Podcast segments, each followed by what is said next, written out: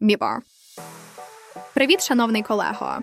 Ти готовий до нової порції глобальних новин, які ми розглянемо разом? Привіт! Звичайно, готовий. Що у нас сьогодні на порядку денному? Ну, спочатку ми обговоримо прогноз політичних ризиків на 2024 рік від Яна Бремера. Він передбачає можливу політичну нестабільність у США через президентські вибори. Це може мати велике значення для світу, і я вважаю, що варто обговорити це.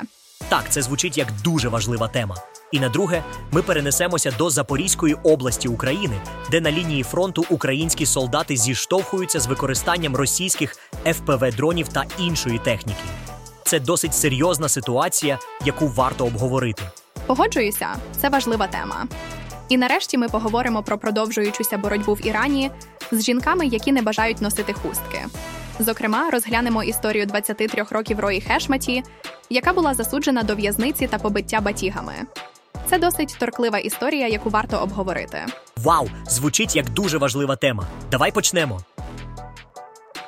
Вчора я була в пабі і почула пісню Том Одел в Сілуеті. Ти знаєш, хто це? Том Одел? Це ж той, хто виконав Another Love? Чи не так? Або це той, хто вкрав всі печива з банки? Так точно, молодець. Але здається, печиво вкрав саме ти. Його голос справді впізнаваний. У пабі було так тепло і затишно, і ось бармен на ім'я Сем запитав мене, як пройшло моє різдво. І що ти йому відповіла? Сказала, що всі печива украла я? Я зам'ялась, а він сказав: могло бути і краще, чи не так? У мене також я був у Лондоні і було дуже нудно. Могло бути і краще. О, це звучить як твоя улюблена фраза, і як моя, коли я бачу порожню банку з печивом. Так, це точно. Завжди може бути і гірше. Набагато гірше. Наприклад, якщо б ти вкрав усі мої цукерки. Ну, це точно. Але ти ж знаєш, що я не люблю, коли ти звертаєшся до мене як до дитини. Я вже великий, я можу їсти печиво скільки завгодно. Добре, я це врахую. Але пам'ятай, що важливо завжди залишатися позитивним, навіть коли здається, що все йде не так, як хотілося б, і навіть коли всі печива з'їдані. Ти знаєш, мій маленький мудрий друг Ян Бремер, відомий американський політолог, недавно опублікував свої прогнози на 2024 рік. Він спеціалізується на міжнародних політичних ризиках і кожного року робить свої передбачення. О, Ян Бремер. Це той, хто заснував дослідницьку та консалтингову компанію з політичних ризиків Eurasia Group, чи не так? Так точно, 8 січня його прогнози вийшли в журналі Time. І знаєш, там таке Ну давай, не марнуй час, розповідай. насправді ситуація не така вже й погана. Близький схід на межі війни, війна в Україні, некерований штучний інтелект. Ось лише деякі з проблем, які створюють Росія, Іран, Північна Корея, Ель-Ніньо, популісти в ЄС. Вау! Звучить як сценарій для нового голівудського блокбастера. Але що він вважає найбільш цікавим ризиком? Найцікавішим ризиком, мабуть, є ризик під номером один The United States versus itself, що в перекладі означає США проти самих себе. Вау, це звучить серйозно. Що він має на увазі? Він каже, що президентські вибори заглиблять політичний розкол Україні, піддають американську демократію такому випробуванню, якого країна не випробовувала вже 150 років, і підірвуть авторитет США на міжнародному рівні. І що, на його думку, буде далі? Оскільки результат голосування наближений до підкидання монетки, єдина визначеність полягає в тому, що завдано шкоду соціальній структурі, політичним інститутам та міжнародному становищу Америки. У світі, охопленому кризами, перспектива перемоги Трампа послабить позиції Америки на світовій арені по мірі того, як законодавці республіканці будуть займати його зовнішньополітичні позиції, а союзники та противники США будуть захищатися від його ймовірної політики. Цікаво, хто буде опонентом 81-річного Байдена на цих виборах. Але навіть якщо це не буде Трамп, трампізм в США вже зашкалює. Отже, це вже проблема, яку не так просто вирішити. Отже, в результаті ми отримуємо багатополярний роз'єднаний світ, захоплений неуправляним штучним інтелектом, популістами та конспірологічними теоріями, тонучий в повенях і страждаючий від невитримної спеки. І ще Ілон Маск вживає наркотики: ЛСД, кокаїн, екстазі, гриби та кетамін. Він це заперечує, звісно, але я точно йому не вірю. Ого, ти сьогодні в ударі, але знаєш, мені здається, ти трохи перебіркуєш. Ми ж все ще діти. Отакий варіант, мій маленький мудрий. Готуйся до удару. Ти коли-небудь задумувалась про те, наскільки складно жити і будувати відносини в сучасному світі? Я нещодавно натрапив на цікаву статистику про ситуацію в Японії. О, цікаво. Розповідай, що там відбувається. Отже, в Японії понад третина одиноких дорослих у віці від 20 до 40 років ніколи не перебувала в стосунках, а чверть не має наміру вступати в шлюб. Це результати щорічного опитування, яке відбулося восени 2023 року. Вау, це дійсно дивовижно. Але чому вони так вирішили? Серед респондентів у віці 20 років майже 20% жінок і майже чверть чоловіків заявили, що романтичні стосунки це порожнє витрачання часу і грошей. Ого, це звучить як слова розчарованих і наляканих людей. Але добре. І що ще ти дізнався? Хоча майже половина всіх респондентів заявили, що в кінцевому підсумку хочуть увійти в шлюб, ця цифра має тенденцію до зниження. У 2017 році таких було 55 з чвертю відсотків. Цікаво, чому вони хочуть увійти в шлюб, щоб марно витрачати час і гроші, чи просто тому, що це прийнято і всі вступають в шлюб. Серед чоловіків усіх вікових груп, які не хочуть одружуватися, головною причиною, яку назвали майже 43%, було фінансове напруження подружнього життя. Що стосується жінок, то 40% заявили, що не хочуть жертвувати своєю свободою та незалежністю. Дівчата, все правильно. Якщо не хочеш, не жертвуй. Але мені здається найцікавішим те, що фінансове напруження та відмова від свободи і незалежності не звучать як невирішені проблеми. Можна пояснити партнерові, що ти боїшся фінансового напруження і разом знайти рішення. Можна сказати партнерові, що для тебе важлива твоя свобода і незалежність, і разом знайти компроміс. Просто поговорити. І буде вигода. Або ні, але це вже інша історія. Я не вважаю, що відмова від стосунків це щось погане і так не можна. Я просто не знаю, як пояснити японцям, що вони втрачають дуже багато. Нещодавно мені дістався такий вислів думки. Алан Уотс та інші філософи стверджують, що потрібно переосмислити концепцію falling in love на rising in love. Тобто, замість безумного падіння у почуття і нездатності контролювати ситуацію, використовувати закоханість як можливість для духовного та особистісного зростання. Саме в ній насправді можна усвідомити, наскільки прекрасне життя та виховати в собі вищі моральні цінності стосовно однієї людини, а потім вони природним чином можуть поширитися і на інших. По суті, закоханість при правильному підході один з найсильніших каталізаторів нашого зростання та розвитку в житті. Повністю підтримую. Як вам таке, японці? Rise in love. Ти знаєш, маленький вчений. Кожен вибір це можливість для зростання та розвитку. І коли ми говоримо про вибори та їх наслідки, я хочу поділитися інформацією, яка заставляє задуматися.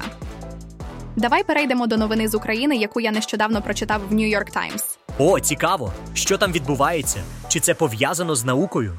До певної міри так. Журналісти видання провели кілька днів на лінії фронту в Запорізькій області, спілкуючись з українськими військовими. Солдати обережно рухаються по території, в основному живуть в підвалах і тримаються під прикриттям поза полем зору. Це пов'язано з використанням Росією ФПВ дронів, через що українські солдати змушені відмовлятися від транспортних засобів в передфронтових районах і рухатися пішки. ФПВ дрони. Це ж ті, що передають відео в реальному часі, правильно? Їх використовують в гонках дронів. Так, молодий дослідник. Росіяни використовують ці дрони не лише для спостереження. Вони з них відтворюють записи вогню, щоб змусити українських солдат вважати, що їх атакують, залишити бункери та розкрити свої позиції. Деякі члени загону стверджують, що росіяни використовували безпілотники, щоб кинути гранати зі слізоточивим газом в їх окопи. Ого, це звучить жахливо. Що вони роблять, щоб захиститися?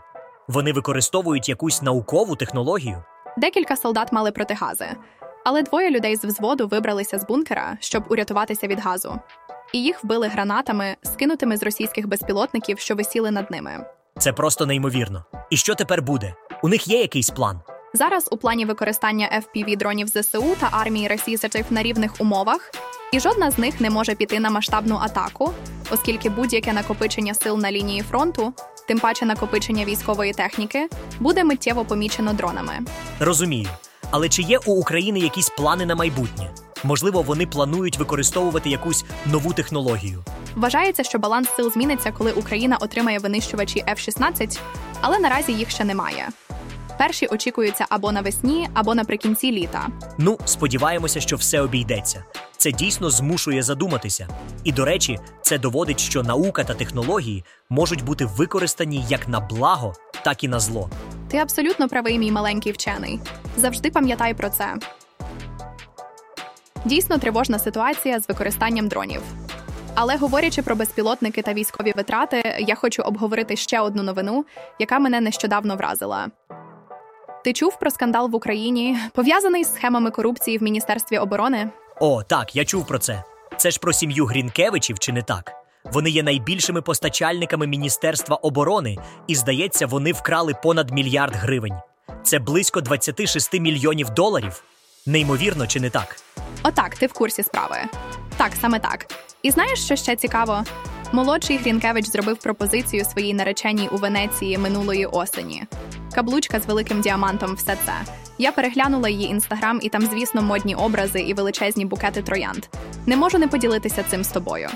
Ого, це звучить як сцена з якогось голівудського фільму. Але знаєш, мені здається, що це не зовсім смачно. Великі букети троянд це, ну, як би сказати, трохи безсмаково. Не можу зрозуміти, чому люди так люблять показувати своє багатство. Ти просто читаєш мої думки. І от ще що: я пролистала до її фото з притулою, а потім з Клопотенко, і таке: ні, будь ласка, будь ласка, ні. Сподіваюся, розборки будуть ретельними, і щоб прямо всіх, всіх, хто крав і продовжує красти гроші у ЗСУ, знайшли і покарали. Це просто неймовірно. Це дійсно жахливо. Не можу зрозуміти, як люди можуть бути настільки жадібними і безглуздими. Це просто непізнавано. Через таке серце справді може розбитися. Або ж, або ж насправді не розбитися, а облягти бронею безжальності. Це просто неймовірно. Е... Ти, мій шановний експерт, чув про останні події в Ізраїлі та Палестині? Так, я чув. Ізраїль закрив в'їзд для палестинців, які живуть на західному березі річки Йордан, майже одразу після нападу Хамас 7 жовтня.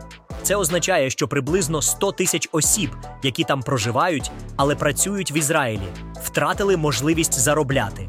Отак це. Як вони планують вирішити цю проблему? Ну, Нетаньяху, прем'єр-міністр Ізраїлю, звернувся за допомогою до шейха ОАЕ Мухаммаду Ібн Заїду та запропонував йому, щоб ОАЕ виплачували палестинцям на західному березі допомогу по безробіттю. Вау, це справді несподіваний поворот. Як відреагував на це шейх? Він був шокований і саркастично відповів: попроси у Зеленського. Каже, що Зеленський отримує багато грошей від різних країн, і, можливо, він зможе тобі допомогти. Ха-ха, це вже забагато. Але в ОАЄ сказали, що якщо хтось вважає, що після війни арабські країни поспішать відбудовувати сектор Газа, то він сильно помиляється. Так вони вважають, що оплату за відновлення регіону повинні здійснювати ті, хто його зруйнував. Але що має спільного Зеленський? Це виходить за межі мого розуміння. Ну, мій шановний експерте, це політика. Іноді вона буває такою ж незрозумілою, як твої рівняння. Але в будь-якому випадку це дуже цікава історія. Тар? Мій дорогий друг, чи готовий ти перейти до наступного питання? Ти чув про останні події в Ірані, пов'язані з жінками, які відмовляються носити хіджаби? Так, я чув про це. Це дійсно тривожна тема. Влада Ірану продовжує боротися з жінками, які відмовляються носити хіджаби. Недавно суспільне обурення викликала історія 23-річної Рої Хешматі, яка не носила хустку і розмістила своє фото з непокритою головою в соцмережах. Ого, це звучить серйозно. Що з нею сталося? Чи вона просто отримала штраф за порушення дрес-коду? Ну, її судили і засудили до 13 років і 9 місяців ув'язнення, штрафу в 2700 доларів і 148 ударів плетіння. В суді її також намагалися змусити надягнути хустку, але кожен раз вона її знімала. Отак це. Я чула, що вирок переглянули і пом'якшили. Чи це лише чутки? Так, ти права. Штраф зменшили до 270 доларів і 74 ударів плетіння. Але все одно, це ж удари плетіння. Удари плетіння? Так, це дійсно шокуюче. І що вона робила під час цього покарання? Спробувала вона знову зняти платок? Пишуть, що коли її плескали, вона кричала: в ім'я жінок, в ім'я життя, рабські одяги зірвані. Але це, звісно, може бути і міфом, який дуже швидко обрастає подібними історіями. Можливо, але ці міфи важливі, щоб підкреслити серйозність ситуації. А що вона сказала після звільнення? Чи щось на кшталт свобода нарешті? Вона розповіла у своєму інстаграм, що їй сказали: ти можеш виїхати з країни, якщо хочеш жити по-іншому. Класика, чи не так? Історії, сер. Це дійсно серйозна історія, яку не можна ігнорувати. Але змінюючи тему, я хотіла би поділитися недавнім досвідом, який мені довелося пережити з моєю донькою. О, цікаво. Що сталося? Ну, вона була дуже збуджена і нервована, але сама не розуміла, чому. Я запропонувала їй послухати внутрішній голос. Внутрішній голос це щось на кшталт з мультфільмів? Ха-ха, можна і так сказати. Я їй сказала: видихни, закрий очі й уявно запитай себе, чому ти нервуєшся, а далі слухай свій внутрішній голос. Що вона відповіла? Вона закрила вказівними пальчиками очі і замовчала на кілька секунд. Потім відкрила їх. Мій голос каже: Мені здається. Вона знову закрила очі, але на цей раз триваліше. Він каже: Мені здається, що іноді я говорю щось, а інші люди не так мене розуміють і думають, що я хотіла їх образити, а я не хотіла їх образити. І мені це не подобається, і я погано себе почуваю від цього, і я не знаю, що мені робити. Вау, це дійсно серйозно. Що ви зробили в такій ситуації? Ми потім довго обговорювали, що таке внутрішній голос. Для дитини це було справжнім відкриттям. А що там говорити? Це часто є відкриттям і для багатьох дорослих. Вау, це звучить як дуже важлива навчальна історія. Мені здається, мені також варто спробувати послухати свій внутрішній голос. Це може бути дуже корисно. Крім того, я буду вдячний, якщо ти почнеш підтримувати експресо щомісяця через Patreon або Boosty. Або зробиш це одноразово через PayPal або Revolut. Дякую. Ха-ха, з радістю, але мені ще не дозволяють мати свою кредитну картку. Але я обов'язково розповім про це своїм батькам. Ха-ха, зрозуміло. Але зараз давай перейдемо до іншої теми. Ти знаєш, що 8 січня, ймовірно, Кім Чен Іну виповнилося 40? Так, це не точно, але майже точно. Виходить, він народився в 1984-му. Іронічно, чи не так? В будь-якому випадку, давай не забудемо, що він все ще молодий. Це дійсно цікаво. Але давай перейдемо до іншої теми. Ти чув про 10 проривних технологій наступного року, які назвали в MIT Technology Review. Серед них окуляри змішаної реальності Apple Vision Pro, які вийдуть 2 лютого і коштуватимуть 3500 доларів. Подивися, яке круте промо вони вчора випустили. Ти ж не хочеш пару? О, так, я чула про це. Це дійсно вражає. Але давай не забудемо і про культуру. Ти знаєш, що на Золотому глобусі 2024 року Опенгеймер переміг Барбі? Це було дійсно несподівано. Хто б міг подумати, що лялька програє вченому? Ну що, мій юний експерт із кіно, готовий обговорити останні новини зі світу кіно? О, так. Я завжди готовий обговорити кіно. Що там у нас нового? Ну, спочатку на Золотому глобусі серіал Геній виграв у номінації Кращий міні-серіал. Це серіал про групу дітей, які вирішують наукові проблеми. І я все ще його рекомендую. Вау, це звучить як щось, що мені сподобалося б. Обов'язково подивлюся. А що ще цікавого? Отредагована репліка. Ну, ось ще одна цікава історія. Британський фермер помітив, що хтось прибирається на його столі в амбарі. І ти не повіриш, що він виявив на прихованій камері. О, це звучить цікаво. Що ж він виявив? Він помітив, що маленький перфекціоніст прибирався на його столі. Це справді несподівано, чи не так? Але не варто хвилюватися, це був просто його сусід, який вирішив допомогти. О, це звучить як сюжет для нового мультфільму. Можливо, ми колись побачимо його на великому екрані. Отредагована репліка. Отже, ми обговорили веселу історію про сусіда перфекціоніста. Але що на рахунок новорічних обіцянок? Я натрапила на картинку, яка стала найкращою вчорашнього вечора.